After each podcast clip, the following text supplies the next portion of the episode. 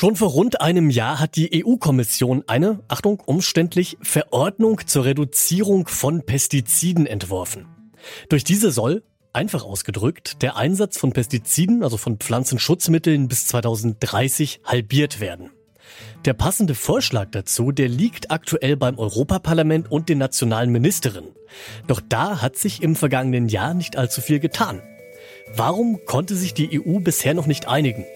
Das schauen wir uns heute an. Ich bin Tim Schibitz. Hi. Zurück zum Thema.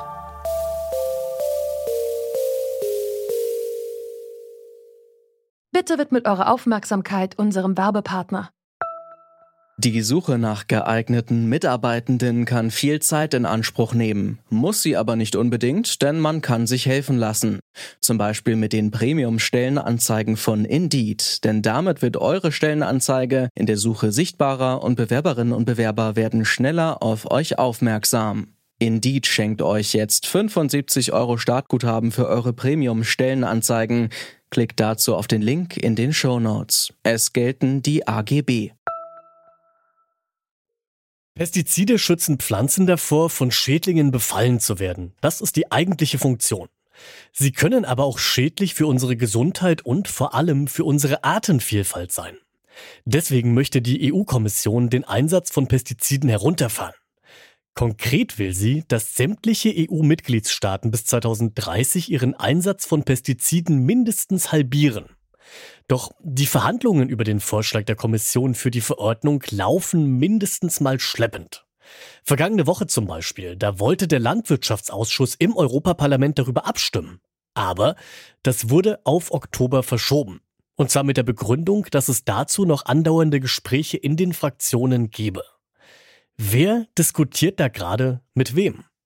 Darüber habe ich mit der Journalistin Julia Dahm gesprochen. Sie arbeitet beim Nachrichtenportal Euraktiv zum Thema Landwirtschaftspolitik und fasst die Debatte so zusammen. Die Grünen, die sagen, eigentlich geht der Kommissionsvorschlag noch gar nicht weit genug und wir müssen noch ambitionierter werden als das, was die Kommission vorgeschlagen hat. Das andere äh, Lager sozusagen wird so ein bisschen von der Mitte-Rechts-Fraktion äh, der Europäischen Volkspartei, also aus Deutschland gehören da dazu CDU und CSU, wird so ein bisschen von denen angeführt, die sagen, das, das geht alles zu weit, das verlangt unseren Landwirten zu viel ab, da müssen wir nochmal das ein bisschen abmildern. Und die Gespräche zwischen den beiden Fraktionen, gerade jetzt, wo wir auch so langsam in den EU-Wahlkampf gehen, was dem Ganzen nochmal so ein bisschen zusätzliche Pikanz sozusagen verleiht, die Gespräche sind, denke ich, ganz, ganz schwierig und das dürfte auch der Grund sein, warum sich das jetzt noch weiter hinzieht.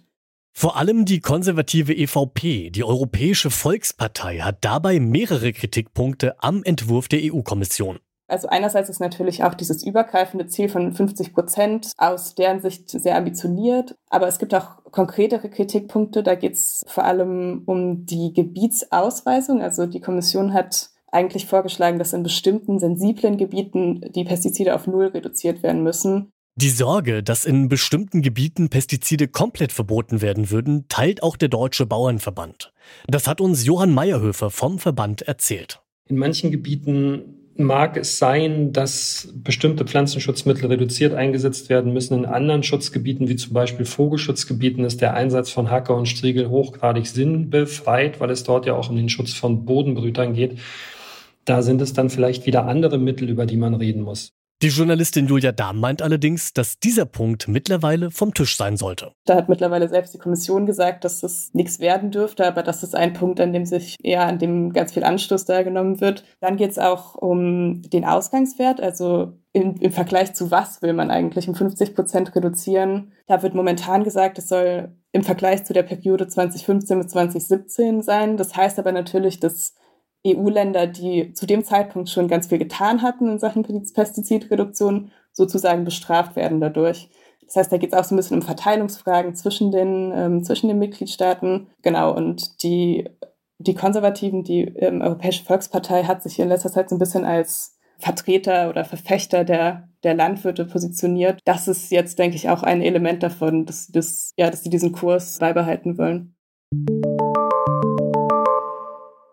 Beim Thema Pestizide haben sich also zwei Lager im Europaparlament gebildet. Am Dienstag könnte nun neuer Schwung in die Situation kommen. Denn da treffen sich die EU-Landwirtschaftsministerinnen und Minister, um über den aktuellen Stand der Verhandlungen zu sprechen. Julia Dahm hat mir erzählt, dass etwas, das die Verhandlungen bisher gebremst hat, jetzt nicht mehr im Weg steht. Und zwar hatten die EU-Länder im vergangenen Jahr, Ende letzten Jahres, äh, von der EU-Kommission nochmal gefordert, dass die nochmal zusätzliche Daten vorlegt zu dem Vorschlag. Die haben gesagt, als dieser Vorschlag entworfen wurde, gab es noch nicht den Ukraine-Krieg mit den ganzen Auswirkungen auf die weltweiten Agrarmärkte. Und da sollte die Kommission jetzt nochmal schauen, ob das nicht unter den Umständen immer noch vertretbar ist oder nicht. Und das hat die EU-Kommission jetzt mittlerweile gemacht. Und das hatte jetzt in der Zwischenzeit noch so ein bisschen ja, im Weg gestanden, den Verhandlungen. Und das, jetzt ist es das erste Mal, dass diese neuen Daten, die die EU-Kommission vorgelegt hat, besprochen werden. Das heißt, eigentlich dürfte ja, theoretisch gesehen dem jetzt nichts mehr im Weg stehen. Und es ist das erste Mal, dass eben die Agrarministerinnen zusammenkommen und eben diese, diese neuen Daten jetzt vorliegen haben. Das heißt, eigentlich sollte es jetzt ans Eingemachte gehen am Dienstag.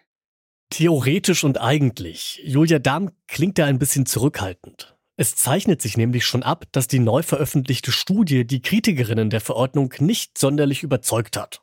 Und das, obwohl sie die Bedenken der Kritikerinnen eigentlich entkräftet. Das ist tatsächlich eins der, ähm, der Hauptkritikpunkte, zu sagen, dass wenn wir weniger Pestizide einsetzen, dann haben wir gegebenenfalls auch weniger Erträge und das könnte die Ernährungssicherheit gefährden, gerade jetzt im Kontext des Ukraine-Kriegs, wo Getreidelieferungen aus der Ukraine weggebrochen sind.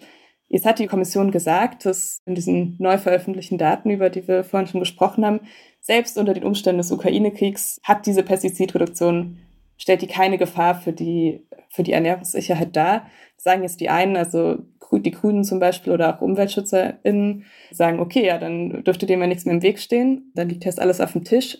Aber es gibt auch Kritik an dieser Studie der Kommission.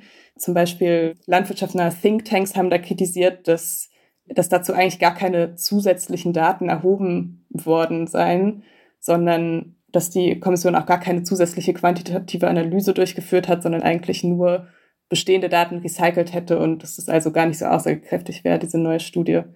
Das heißt, dass es jetzt die Bedenken ausräumt in Sachen Ernährungssicherheit, kann ich mir eigentlich nicht vorstellen.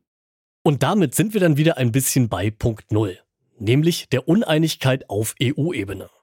Dabei wird der Zeitdruck immer größer, denn im nächsten Jahr sind Europawahlen.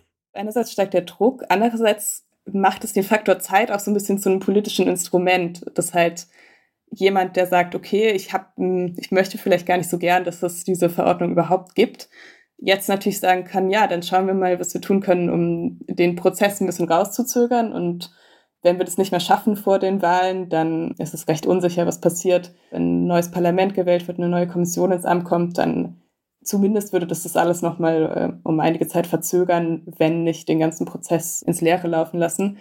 Das heißt, einerseits ist jetzt der Druck, sich zu einigen und zum Beispiel der deutsche Bundeslandwirtschaftsminister Özdemir hat ähm, sich auch immer wieder dafür ausgesprochen, trotz dass die Bundesregierung äh, einige der Kritikpunkte teilt, jetzt trotzdem schnell zu, zu einem Ergebnis zu kommen. Aber diesen Willen gibt es, glaube ich, nicht unbedingt bei allen oder beim Großteil der, der nationalen Minister nicht unbedingt.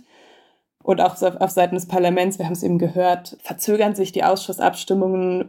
Das verschiebt sich alles immer weiter nach hinten. Selbst wenn dann die Mitgliedstaaten auf der einen Seite und das Parlament auf der anderen Seite ihre Positionen verabschiedet haben, müssen die auch nochmal miteinander verhandeln. Und das dürfte auch nicht einfach werden. Das heißt, insgesamt wird es wirklich sehr, sehr knapp, das noch vor den Wahlen zu schaffen.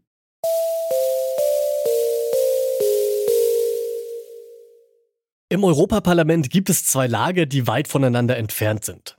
Den einen geht der Vorschlag der Kommission nicht weit genug, den anderen ist er bereits zu viel. Das heißt, dass das Europaparlament gar nicht dazu kommt, die eigene Position für Verhandlungen mit den nationalen Ministerinnen festzulegen. Und auch die haben sich noch nicht geeinigt. Gleichzeitig dürfte der Wahlkampf der immer näher rückenden Europawahlen die Gespräche noch weiter erschweren. Julia Dahm sieht daher in naher Zukunft keinen Kompromiss beim Thema Pestizide. Also persönlich bin ich pessimistisch, ehrlich gesagt. Ich halte es eher für unwahrscheinlich, dass es zumindest vor den EU-Wahlen noch eine Einigung gibt dazu. Und damit sind wir raus für heute. An dieser Folge mitgearbeitet haben Johanna Mohr, Esther Stephan und Alia Rentmeister. Audioproducerin war Henrike Heidenreich, Chefin vom Dienst Alina Eckelmann und ich bin Till Schäbitz. Macht's gut, bis zum nächsten Mal. Zurück zum Thema vom Podcast Radio Detektor FM.